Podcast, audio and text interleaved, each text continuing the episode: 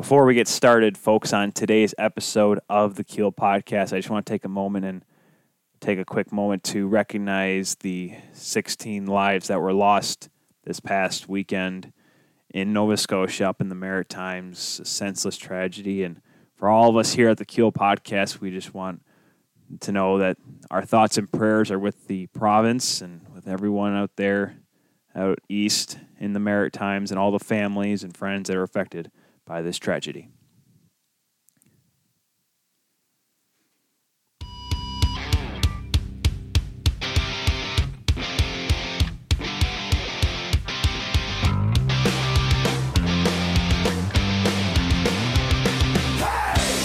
Hello, everyone, and welcome to another episode of the Kuel Podcast. I am your host once again, the insider to the insiders, Tyler Kuel.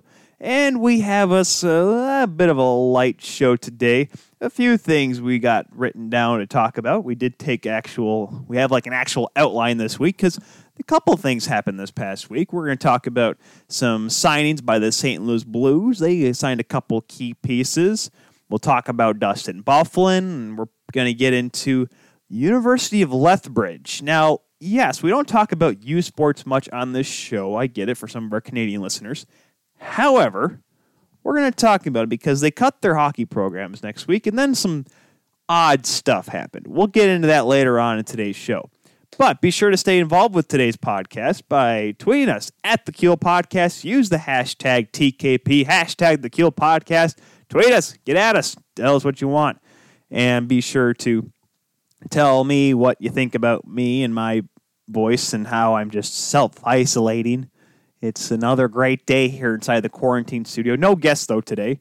Couldn't quite wheel one. We're in the works of getting a couple maybe for next week, maybe just one. We're going to see, because it's always nice to have someone else to talk to on the show, because I'm sure you all love hearing my voice, but I can't hog the spotlight for myself because that would be narcissistic, even though if you ask my wife, that's what I am nonetheless.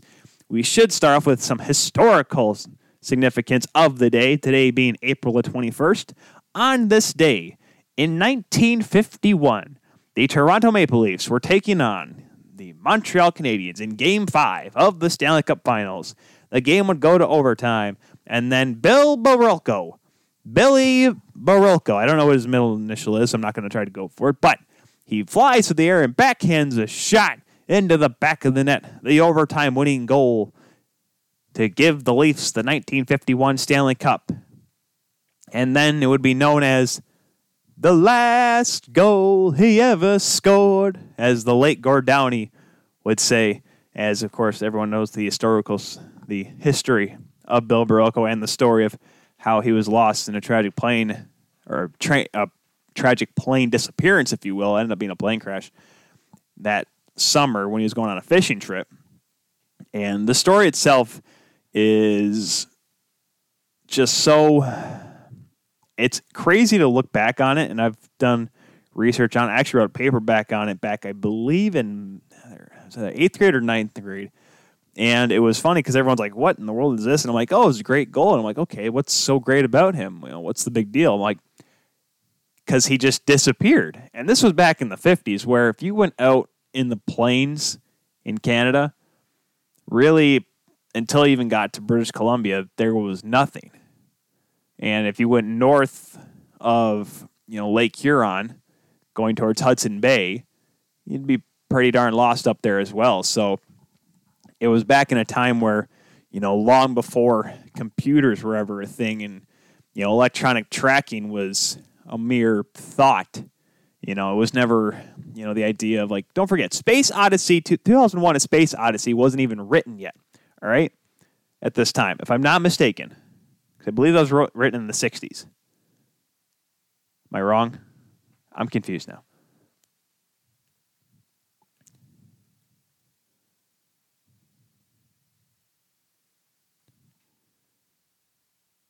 Yes, the book came out in 1968. Had to make sure on that. Had to make sure my facts were straight. 1968, which, for those who are big history buffs, was 1 year before Apollo 11. Oh, gosh, my historical significance now. It's killing me. Yes, Apollo 11 was the first one to land on the moon. Yes. Okay. I had to make sure I was right. Apollo 11 was the first one, and that would have been the year before that. And then, of course, later on was Apollo 13, and they made a movie about that. And they've only recently made a movie about Apollo 11 featuring Ryan Gosling, which is interesting because, you know, Ryan Gosling is, you know, Sorry,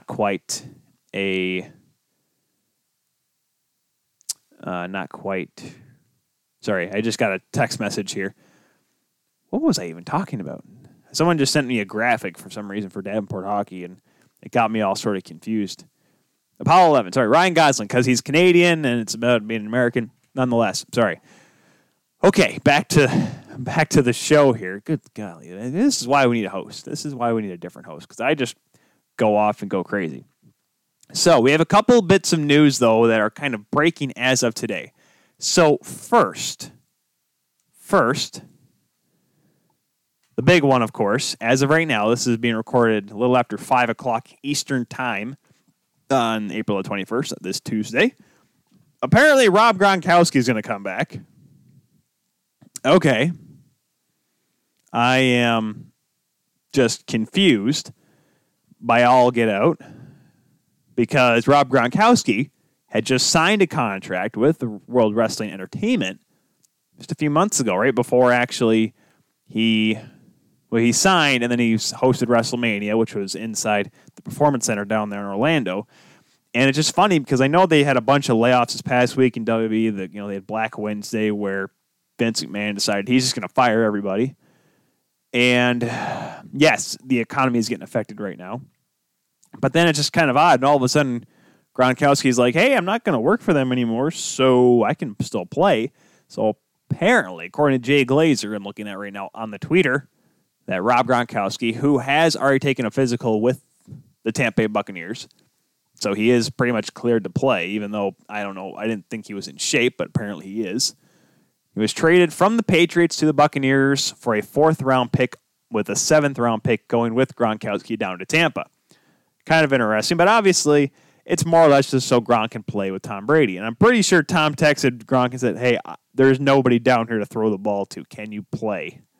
I'm pretty sure that's what happened. That's the only incredible thing I can think of. And as I'm just scrolling through Twitter, this is almost like, you know, my outline for today was just kind of scrolling on through. Now, granted, I will say this. I do have an actual outline of other things to talk about, like we talked off at St. Louis and so on and so forth.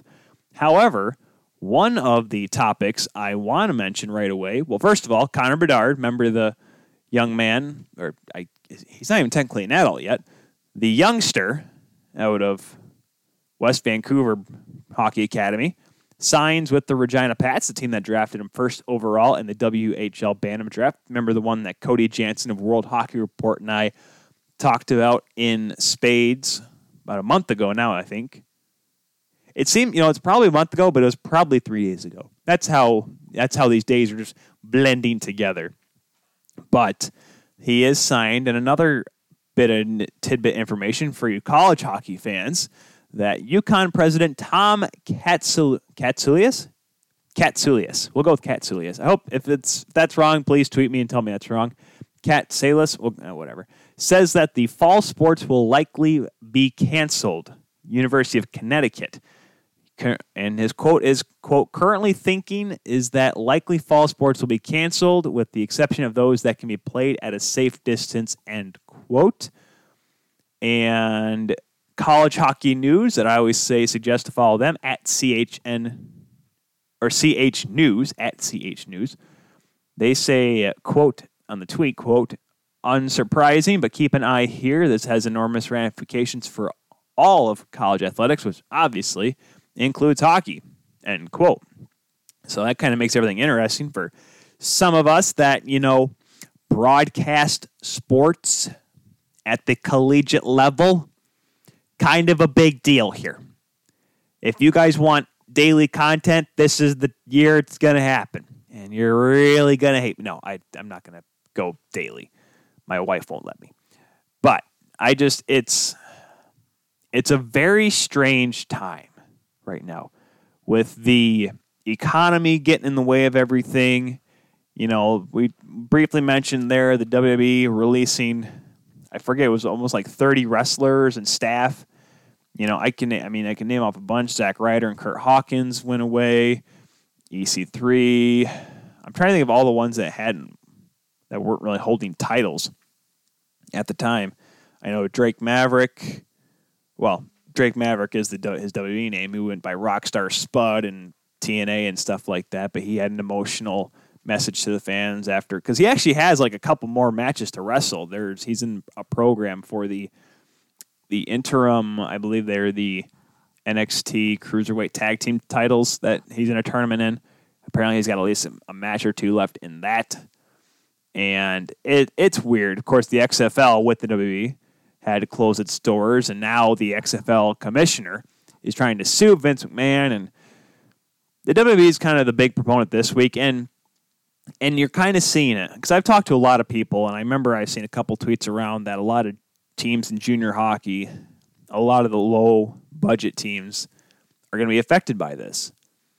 And it's a real bummer because there's a lot of good teams out there, a lot of players, and a lot of good stuff that, you know, there's just not a lot of, you know, consistent, I don't say consistent coverage, but there's not enough financial upside to keeping programs around, keeping teams around, because let's be honest, folks, a lot of teams, especially in the junior ranks, take losses.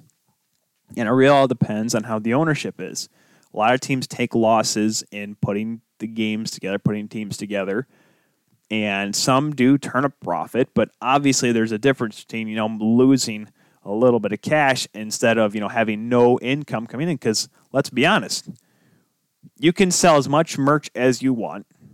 You could do like, you know, TV or like online streaming subscriptions. You could get those, but not many people are going to pay for all that.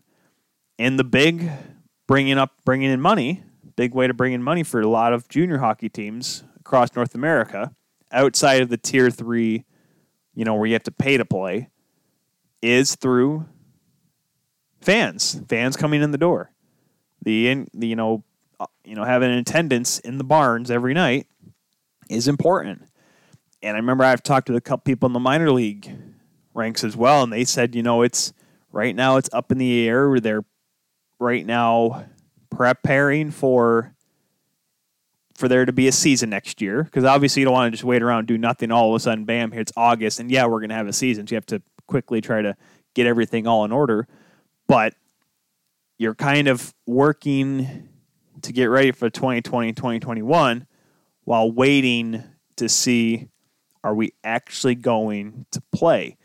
Now, it's going to cause a little bit of distress, I know, and a lot of confusion because, you know, are we going to play next year? I haven't personally talked to my bosses at Davenport yet because, well, we're April, and, you know, I think when we get to May or June is, I think, when talks are really going to start to heat up. And yeah, there's the talk of the president saying, you know, the leagues can come back in front of empty arenas, and which would give people in the industry jobs still, at least if you're in the front office.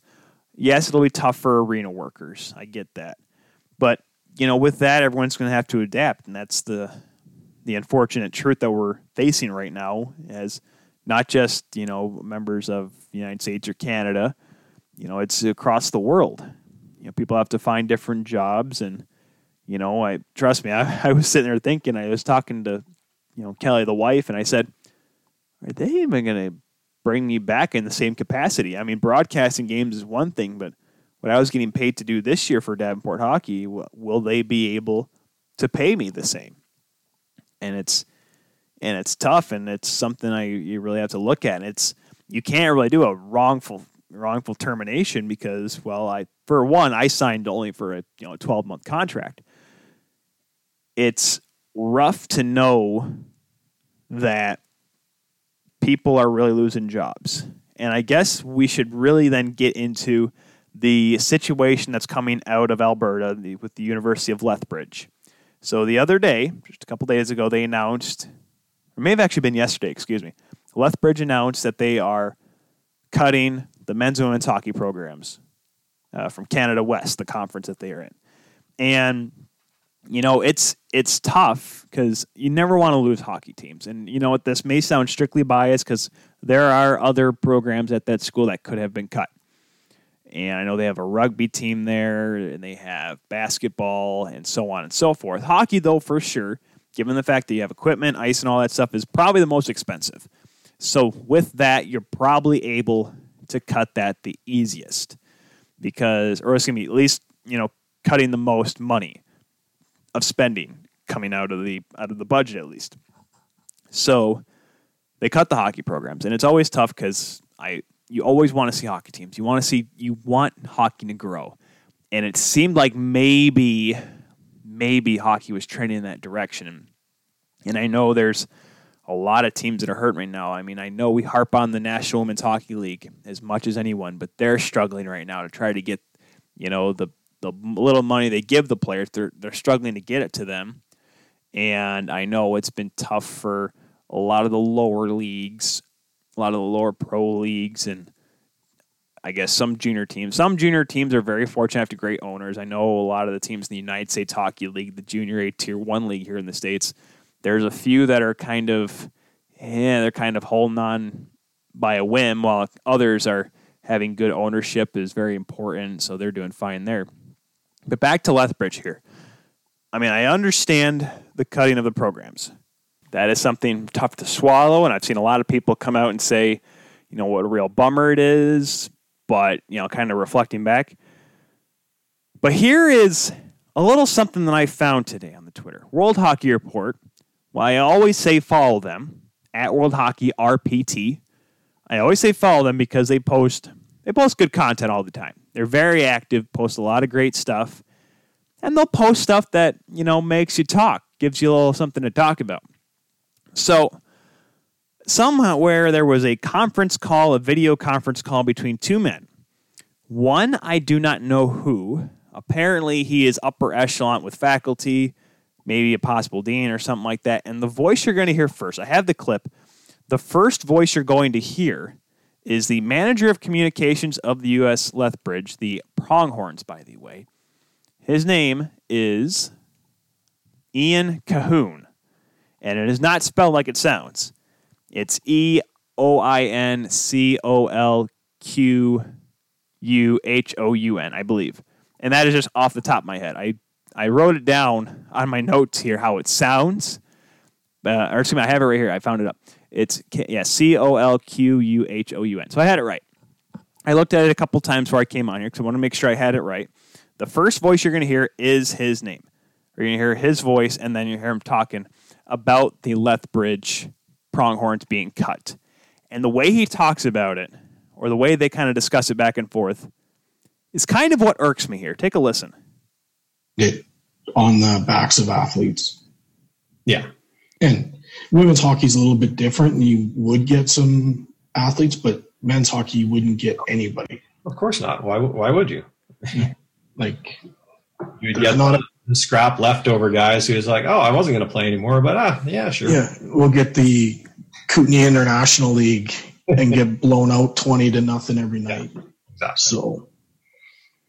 So that is Ian and, like we said, some other folks. I had a quick back and forth with Cody to make sure we kind of had the story straight. So I had first tweeted out, said, who are these guys? And I looked up and I saw manager. I went to their website, their staff directory, and I saw manager and then athletics and communications.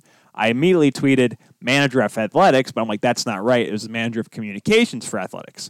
So still, someone that is representing the university is Eoin Colquhoun. I have questions. Why would you bash your program like that?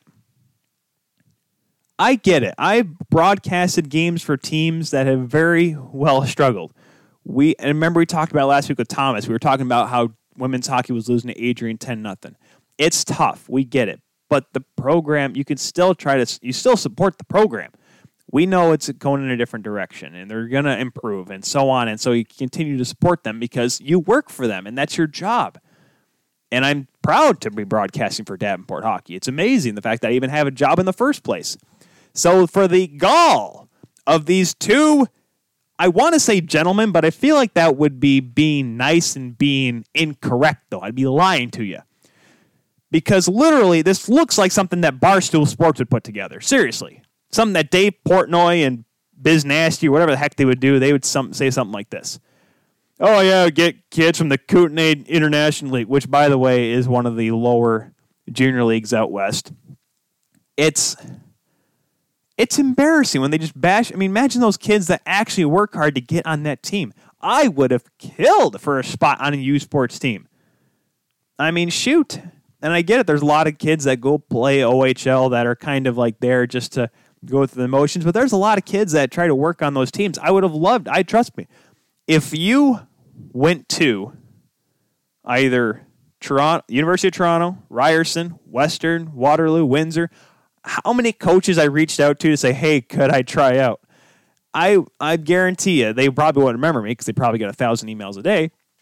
But I probably talked to every single coach out there because for me, an opportunity to go play U Sports was an opportunity because I was not able to go back and play college hockey after I played in the Fed or, well, showed up and got a few dollars. I was technically professional. And U Sports, they allow players, since they allow like the OHL, they allow players to go play U Sports. And I just actually listened to an interview with Mark Giordano on Hockey Central last week. He talked about how he was actually going to go play for York University after playing in the NHL because you can do that. It's weird. It's kind of dumb, but it is possible. So, I mean, I would have loved an opportunity to play for U Sports. And the fact that these guys just... I get it. There's some teams that are not successful. But you don't just go in there and bash your own team. Now the fact that you can because they're no longer a program, is that your excuse? That's gutless. You understand who you're working for, who has what check you get, where does it come from? It comes from University of Lethbridge. And imagine being a player on the basketball team and on the rugby team, or whatever team you're on there at Lethbridge. Any school, really, actually. Let's just go hypothetically here. If you see someone who is in charge of communications, which means the social media posts, the graphics, all the stuff you see on the internet, on the website, comes by way of this guy and his department. If he is heading this department, he is knocking one team for being bad, for being awful because they don't have enough talent. Imagine if you go below 500 and just absolutely stink. He's probably saying that about you, isn't he? He's probably talking to people and saying, hey, man, these guys suck. This is an awful team. Why do we even have them here at this school? Yada, yada, yada. And I get it. There are some things that are said behind closed doors that you never want to hear. But to come out on a video conference call and straight up say it to everybody so everyone can hear, everyone can see what you are saying. That is, it's reprehensible. I don't know why that you'd want someone to represent your school that would just knock a team like that. It would be literally right now if I went on Davenport Athletic Network where I was talking to Paul Loudon, and we had a conversation. Man, we should get rid of all these Davenport athletic teams because they stink. Oh my gosh, our women's soccer team won only two games at home this year. Let's can them because they're bad. It'd be like if we did that, but we don't. First of all, we actually have a women's soccer team that's coming up. They actually have a pretty good team. Paige Eli is doing a great job there. Sorry, Davenport stuff. But it's kind of what it is. I represent Davenport. Paul is the AD. We would never do that. We wouldn't, yes, there are conversations about, man, the team's struggling, hope they get better. But you don't just straight up come out and say, man, this team was awful. We're going to beat 20-0 because we don't have good players. Dude, get it through your head. I really hope that you folks at University of Lethbridge do something to reprimand them because that is garbage. I don't understand it. I wish, and it's funny. When I was talking to Cody earlier, I said, man, as if to think I had really nothing to talk about today on the Keel podcast, this comes up. Just wave that match around the oil bin and just see what happens. See if it goes up in flames. Come on, guys. I was having such a nice, relaxing day, too. You know, everything was calm. I'm in the middle of finishing up a piece for the hockey writers, talking about the defensemen that have won the Hobey Baker Award. It was going to be great. Nice and calm, relaxing day. Kelly was going to watch Friends in the background like she does every day. It was going to be calm, peaceful, have some food, maybe do Takeout Tuesday. And then this comes up, and I'm like, the gutless gall of these two men to simply talk about, oh, man, our teams were awful. Why? You can say that now because they're not a team anymore. No, you're just dumb. All right? The fact that you even come out and say it. There is something I learned from head coach Chris Green. Greener is the D2 coach here at Davenport University. He told me my freshman year, you need a filter and you need a 5-second thought process before you say anything. Think for 5 seconds before you say something. And granted, I've let things slip out in the past, but for the most part, I have consciously thought, hey, before I say something, let's think. What could the ramifications be? What could the consequences come out of this? What are the consequences, that could come from saying something like this? And it's kept me out of trouble at some points. Now, granted, there are some times I just let loose. And for all of you that really follow the show, you really realize that this was probably one of my tame outbursts because I've taken the mic off at points and taken my headset off and just kind of chucked it while I'm yelling about something. Gosh, I think there was one episode early on that I literally was yelling to a point where I just said, kill the show. Cut the show, Alex. And I have to try to find it because it was back in, I think, in our first season or in the summer where I just said, I dropped a couple, explicit words and I said, cut the show, Alex. And he ended it and that was it. Now, granted, do I regret it? Well, no, because A, I forgot what I was yelling about. B, it's what I felt like. It's what I meant. But that said, I made sure I kept it in terms that would be at least, I'd say respectable or respectful would be kind of a bit of a stretch because I was yelling and screaming about something. But keeping it in check to the point where it's understanding of where I'm coming from without sounding like a crazed buffoon, which I say is a bit of a stretch as well, but nonetheless. So let's move on here before I get any more amped up. Let's talk some more news here, some stuff. And yes, that was my phone that just came vibrating beneath me. Have a couple of signings to talk about. We talked about Alex Barabanov. Had to make sure I got that one right because I said Barabanov the first time on the show when it was initially announced, and then that was followed up with hearing David Amber saying Alex Barabanov on Hockey Central. And I realized, like, oh, maybe I should say it that way. And then Elliot Friedman on that same episode of Hockey Central said it's Alex Barabanov. So that is the name Barabanov. That's how you pronounce it. He was signed just a short while ago. A couple other ones to talk about from this past week. How about we go over to where that big old arch is, out near the plains, the gateway to the west, St. Louis. They had a little bit of interesting stuff going on. They signed three players, re-signed three of them. They signed Sammy Blais, 23-year-old winger, to a 2-year contract, one way, for $1.5 million per year. That's a pretty good deal for Blais, who was a real key part of the team's Stanley Cup run. He wasn't a big point getter. He only had 3 points in the 15 games in the playoffs that he played in, only 4 points in his 32 games in that cup season, and only had 13 points before the pause, played in 40 games for the Blues. Was out a little bit with an injury, though, if you don't remember. But that said, he was a very important grinder, a very good bottom six player. So get him at $1.5 million if he can continue to evolve and impress. Because don't forget, this is only his second full season. I guess you can say his first full season. The last couple of years, he's been splitting time with the Blues and the former San Antonio Rampage. So, it's good to see him get his, get a little bit of money, get a little bit of a raise. I think because he just finishes up his ELC. It's entry-level contract.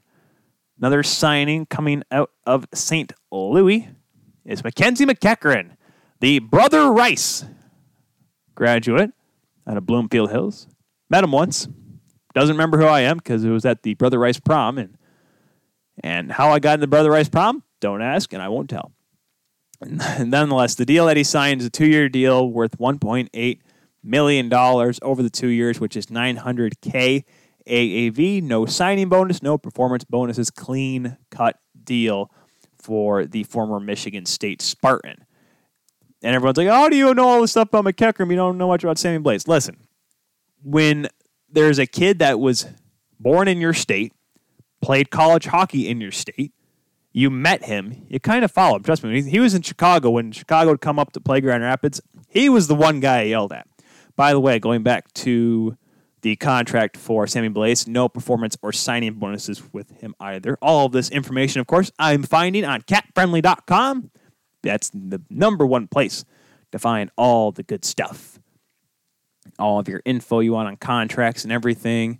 Also has, that's where you get like, you know, draft picks or players that have been drafted by teams and teams that haven't signed their draft picks yet. That's when we were talking with Thomas last week about goaltending prospects that they drafted. I used our good cat-friendly tool. And probably the big one signing the Blues made this past week, Marco Scandella.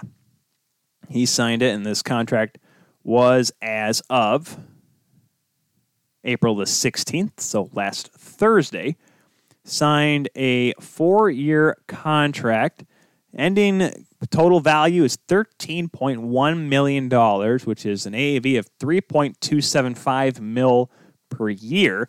No performance or signing bonuses for him. However, he does have one of those fluctuating base salaries. He'll make $2.7 next year, $3.55 the year after that, $3.85 in his third year, $3 million flat in year 4 of the deal, all with a modified no-trade clause where Scandella can submit a seven-team no-trade list. Just number 7, team no-trade list, not 17, which is, I find it very funny. We'll get into more about the contract situation, what this means for the Blues coming up here in a second, but I find it hilarious how that the deals, that was my laptop, by the way, because I have 3 app updates available. The idea that they only have like very small number of no trade lists, you know, right now Scandella's probably like, don't send me to Detroit, don't send me to, I'm trying to think of all the bad teams right now, don't send me to California, you know, so on and so forth. I'm like, why wouldn't you, you know, if you really want to control your own fate, I guess, you know, because why would you want to go for more? Like do like a 15 team trade no trade list. You know, I don't want to play for this half of the league because think about it, if you're a player that is supposedly on the trading block, why wouldn't you want to come out and say, I only want to play for a team, I want to get traded to a team that's in a playoff spot? Because I find that very, very interesting. Because say Sammy Blais is, you know, not playing well, the Blues fall off, hypothetically. And, you know, like, hey, Sammy, we want to trade you. Give us our 7-team no-trade list. That means you're only going to probably have him submit the 7 bottom teams in the league. All right? Which is kind of sad, given the fact that, you know, if it was a higher one, you can say, I can only play for, you know, here's 15 teams I don't want to play for. All the 15 teams out of the playoff spot. You can only send me to a team that's going to be playing into April and May. That's what I would want. I like that kind of control. But then again, that's what negotiations are for. And he probably couldn't get the deal, so they probably only said 7. Why not a round number, like 5 or 10? 7? Just a number 8 in the middle? Making things hard on everybody, are you, St. Louis? Man, all that work. But anyways, regardless, moving on to another couple of signings, just outside of St. Louis, but kind of in the same area, though, okay, not in the same area at all. Columbus Blue Jackets make a jump for Mikhail Grigorenko.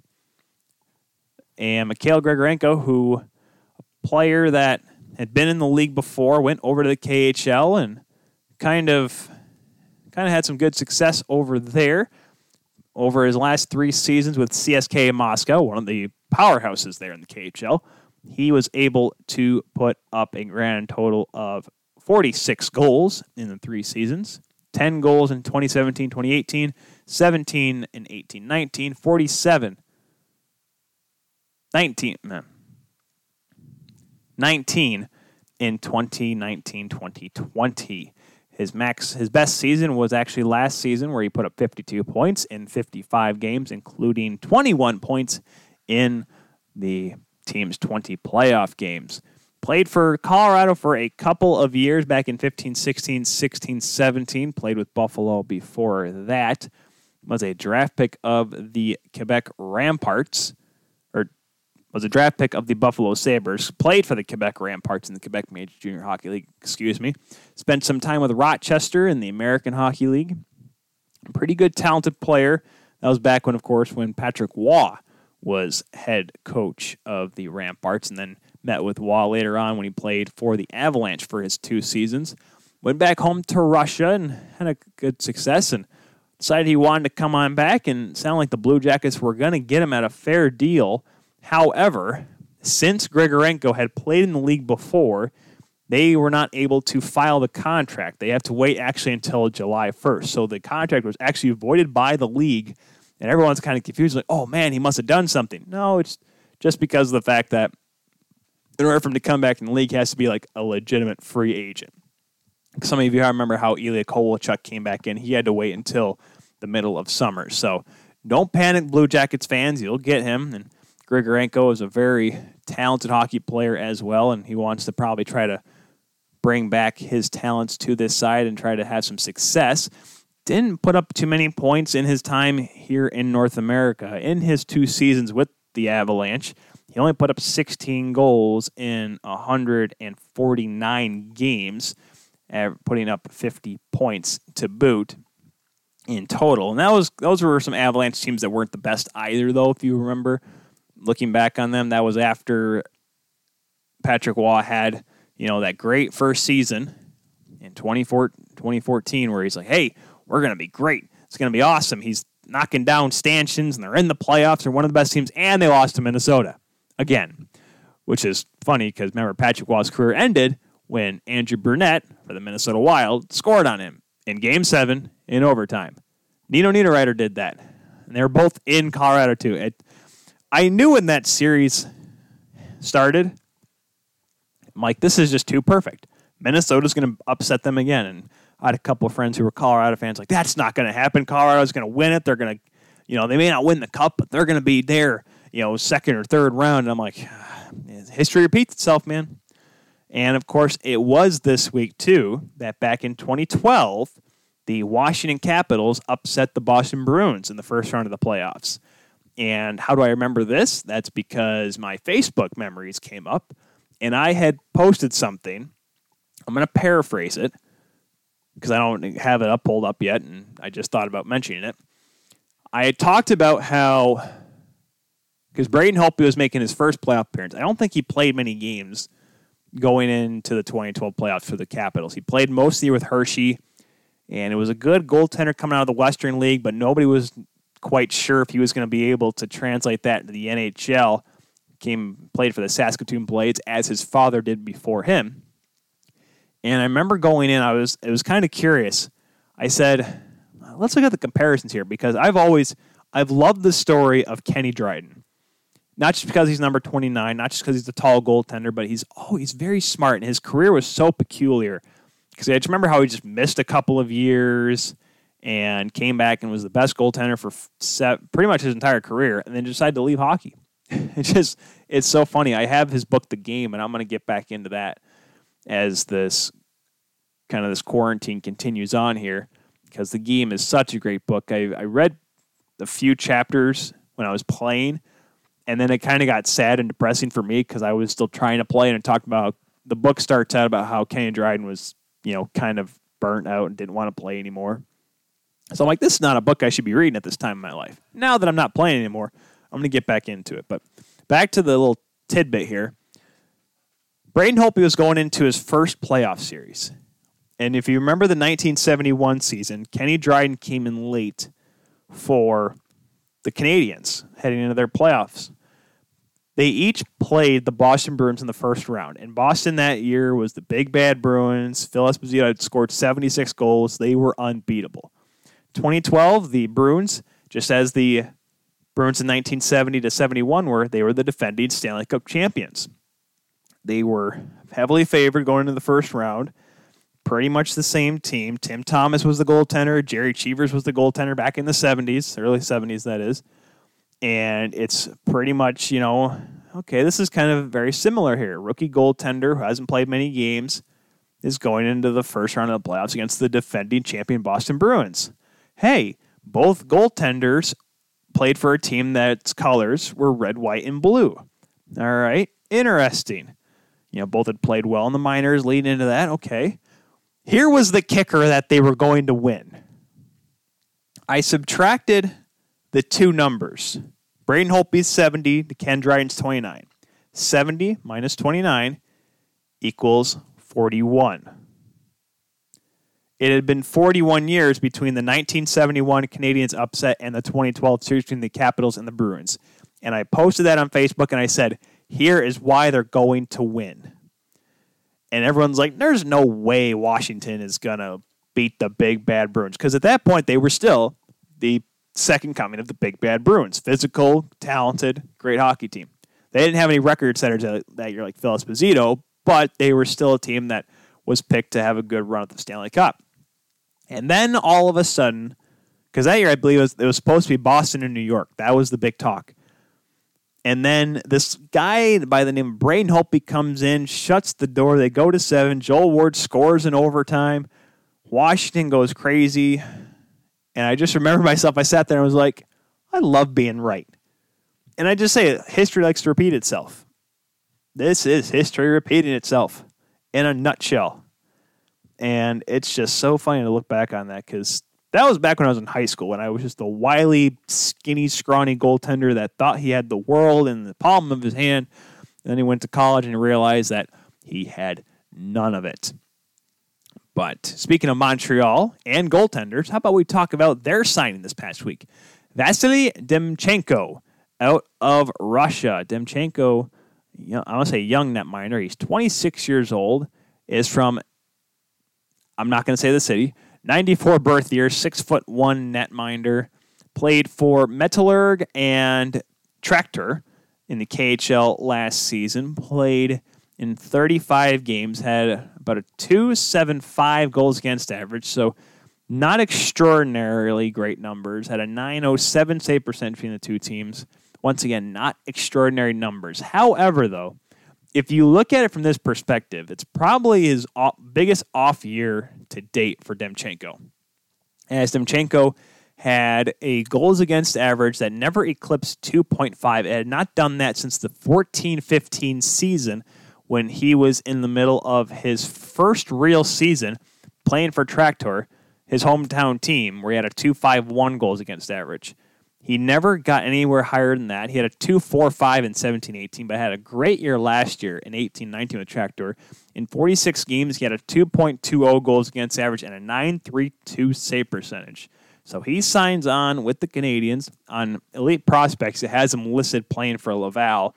That's just because, obviously, you can't just throw him on the Montreal roster because as of right now, you only have Carey Price as, you know, your number one goaltender. You're probably not going to play. So they just put him on there saying, hey, here's where he's probably going to play. He's only making $792,500, so a little above minimum. And, you know, it's very interesting to see where he's going to go and or what role he's going to be put in. I think that the idea is that he's a younger goaltender. You can probably develop him into a solid backup. You're almost hoping that you have like a Mikko Koskinen kind of deal that Edmonton was able to get with number 19 as their goaltender. Does it say on here what Demchenko's number is? I'm looking at his, doesn't quite have it on here. I'm looking at his sweater with Tractor, and it doesn't have it on there either. So, unfortunately, I can't tell you what number he's going to wear if he wears a weird one. But regardless, kind of a cool little signing here by the Canadiens. But as we kind of sit here on Cap Friendly, let's go back here to the St. Louis Blues. Should have stuck with them when I was talking about this. But, you know, we talked about signing Scandella to not a huge contract, but a good, decent one. and, you know, you're keeping the good depth players like McEachern, who's going to have to continue to play a big role, who is in the middle of his last year of his current contract, which has $750,000. Sammy Blais, who has one more, or his last year of his $850,000 contract. Let's look at what the Blues are going to have to do next year. They don't have to worry about, you know, I mean, they have Jacob De La Rose, who is going to be an RFA, who has arbitration rights. They don't have a whole lot to sign next year, which is great in the fact that they don't have to worry about, you know, bringing too many players back. Vince Dunn is an RFA this coming summer, but that's really it. You have each goaltender signed, Jake Allen and Jordan Binnington signed through 2021. You have Colton Parayko, and you do have Justin Falk, who signed that stupid contract until Kingdom Come. But you have pretty much your same roster, and a roster that people were picking to make it back to the Cup final. A team that was dominating the Central, I would say dominating the Central Division, but was probably going to handle the Central Division for the most part. And that's obviously a big thing for any team in the cap era nowadays. But one name is listed as a UFA for next year, and everyone's staying very hush-hush about it. How about the captain, Alex Pietrangelo, the now 30-year-old defenseman who's making $6.5 million this year, is going to be UFA. And let me tell you, folks, this is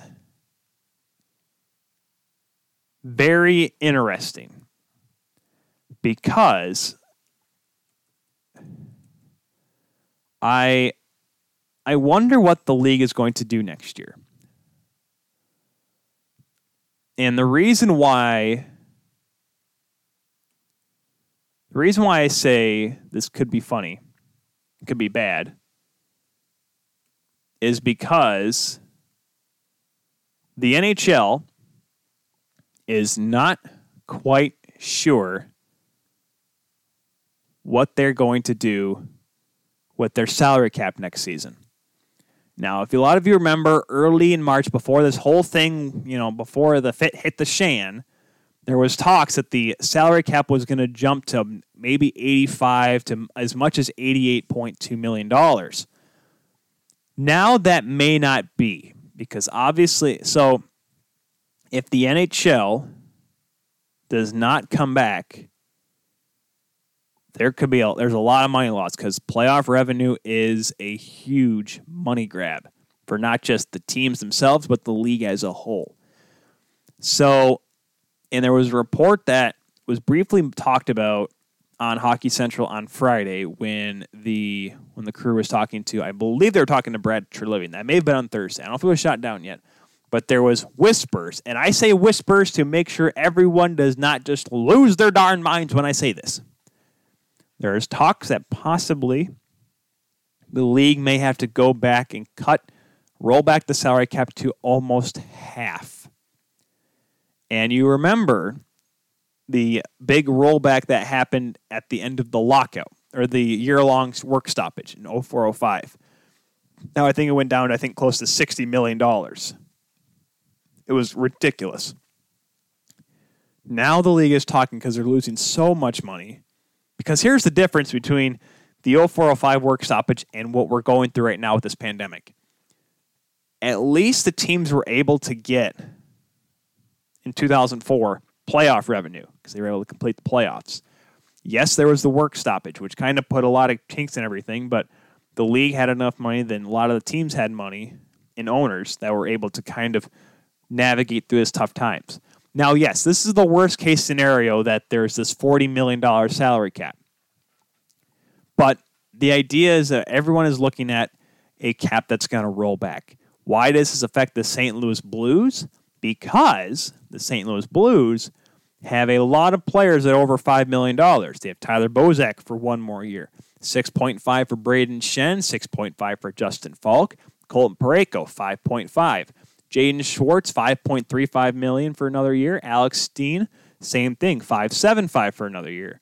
Ryan O'Reilly, $7.5 through 2023. And then you have Well, that's pretty much it for that. But then you have a goaltender, Jordan Bennington, that's probably going to be making over $5 million. At least that's what his worth would be.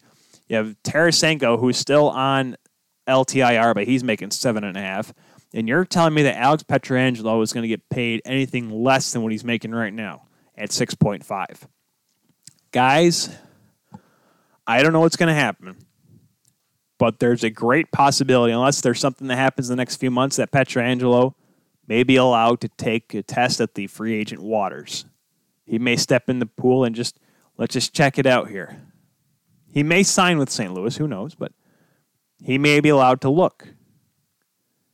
And obviously he's got to look at the teams that are offering him the contracts and so on and so forth. And I'm just kind of looking at the contracts right now for St. Louis. They only have, in total, 7 players that are making under $1 million on their NHL club right now. That includes De La Rose, Robert Thomas, Blais, who does get his raise next season, Jordan Kyrou, McEachran, Troy Brower, who will be gone after next season, Vince Dunn, who's making $722,500. There, he's an RFA next year, so he'll have to. He legally has to get a raise.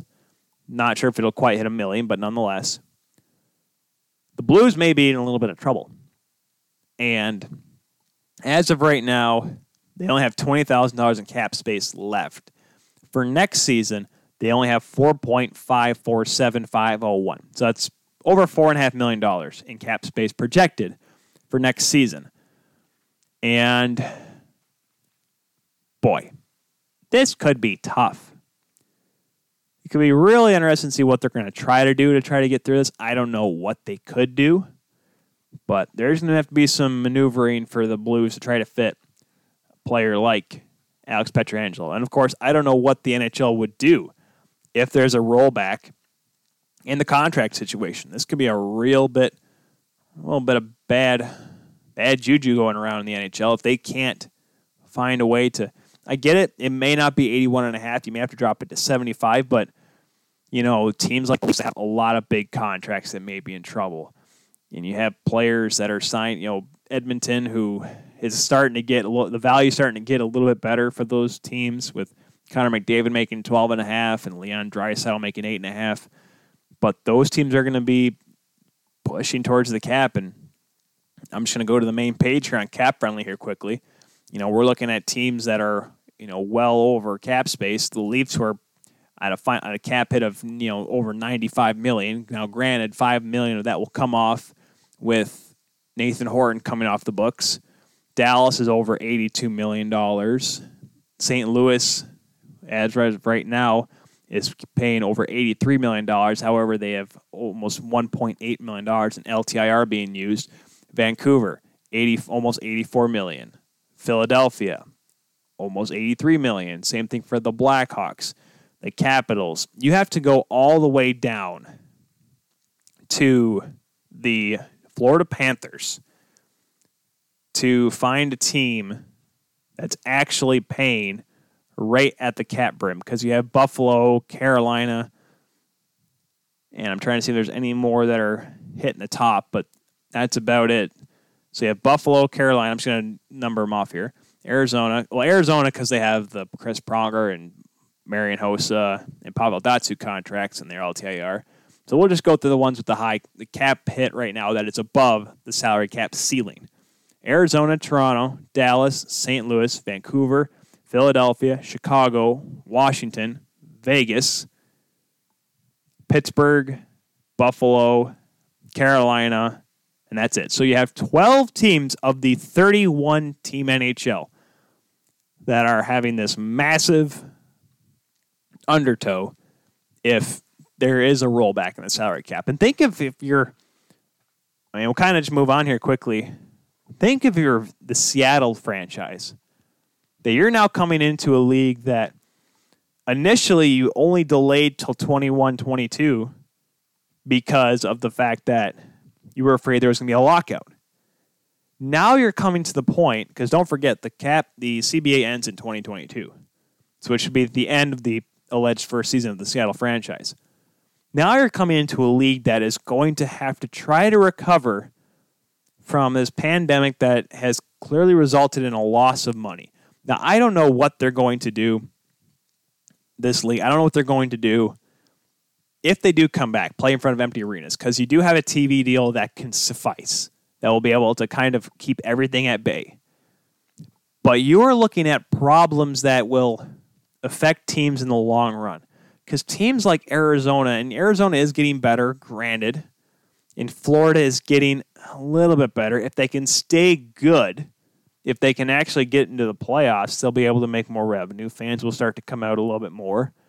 But think of all the low-budget teams that are going to struggle to get by through this time. There's a reason why the Coyotes from, gosh, when did Jeremy Roenick get traded to Philadelphia?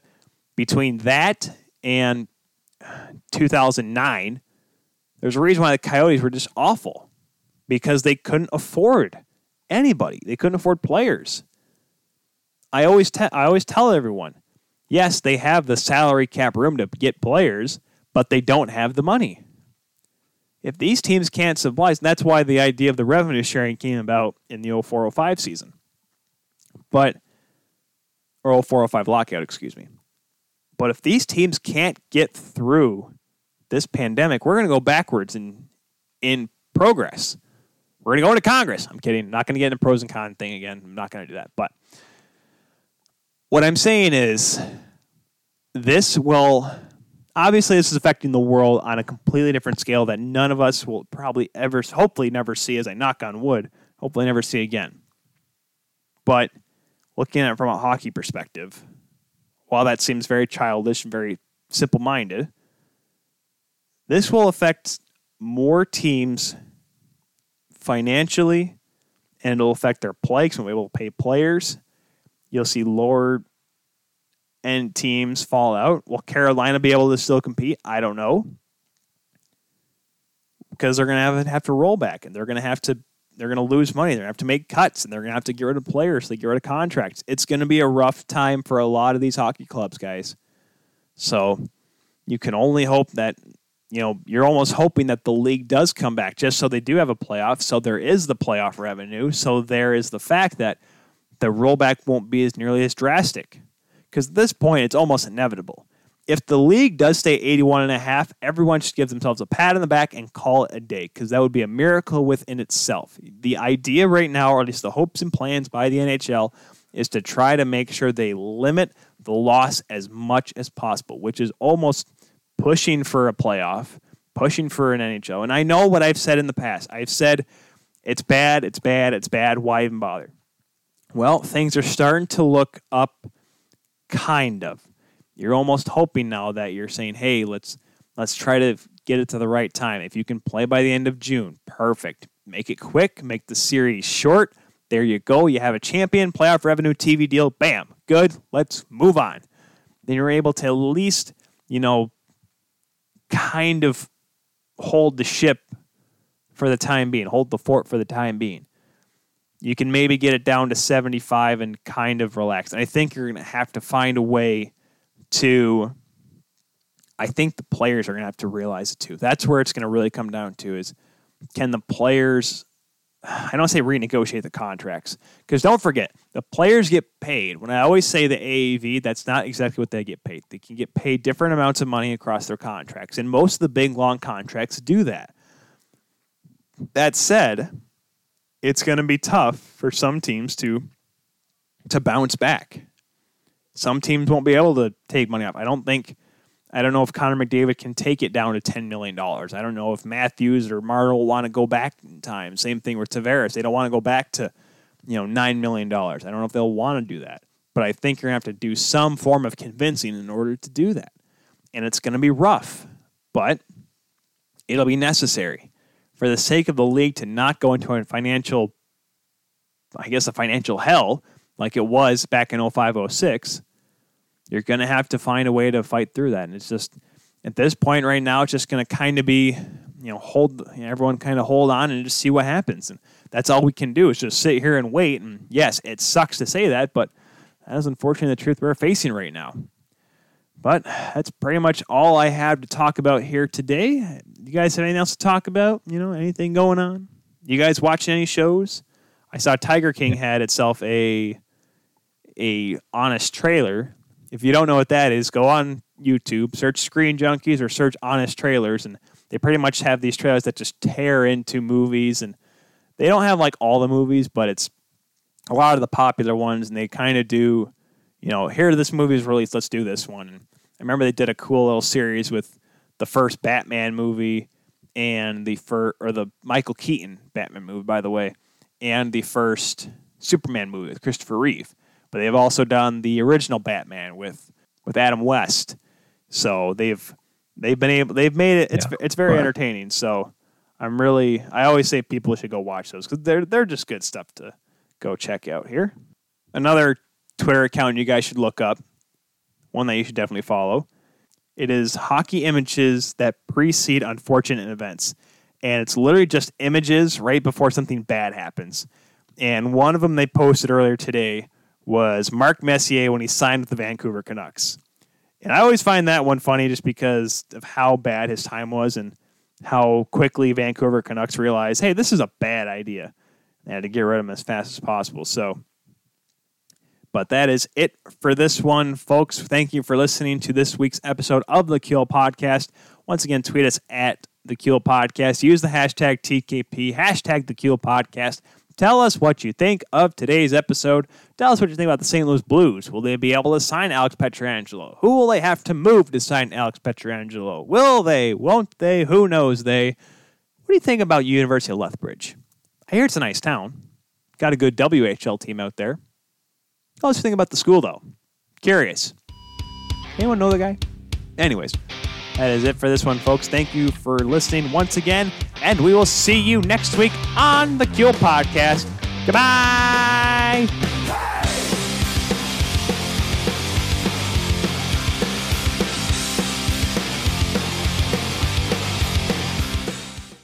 Kelly, the Disney Family Sing-Along is on Disney+. Okay. I have to watch it with you? I'm going to watch it again. Donny Osmond sings I'll Make a Man of You. Donny Osmond. Grandkids. Donny Osmond's there. Donny Osmond has grandkids? Well, yeah. Holy cow. He's also like 60. He is old? Gosh. Okay. After you're done, I'm going to watch it again. I don't want to watch. I just want to... It's so good. You'll love it. I just want to sit here in isolation and... I love you!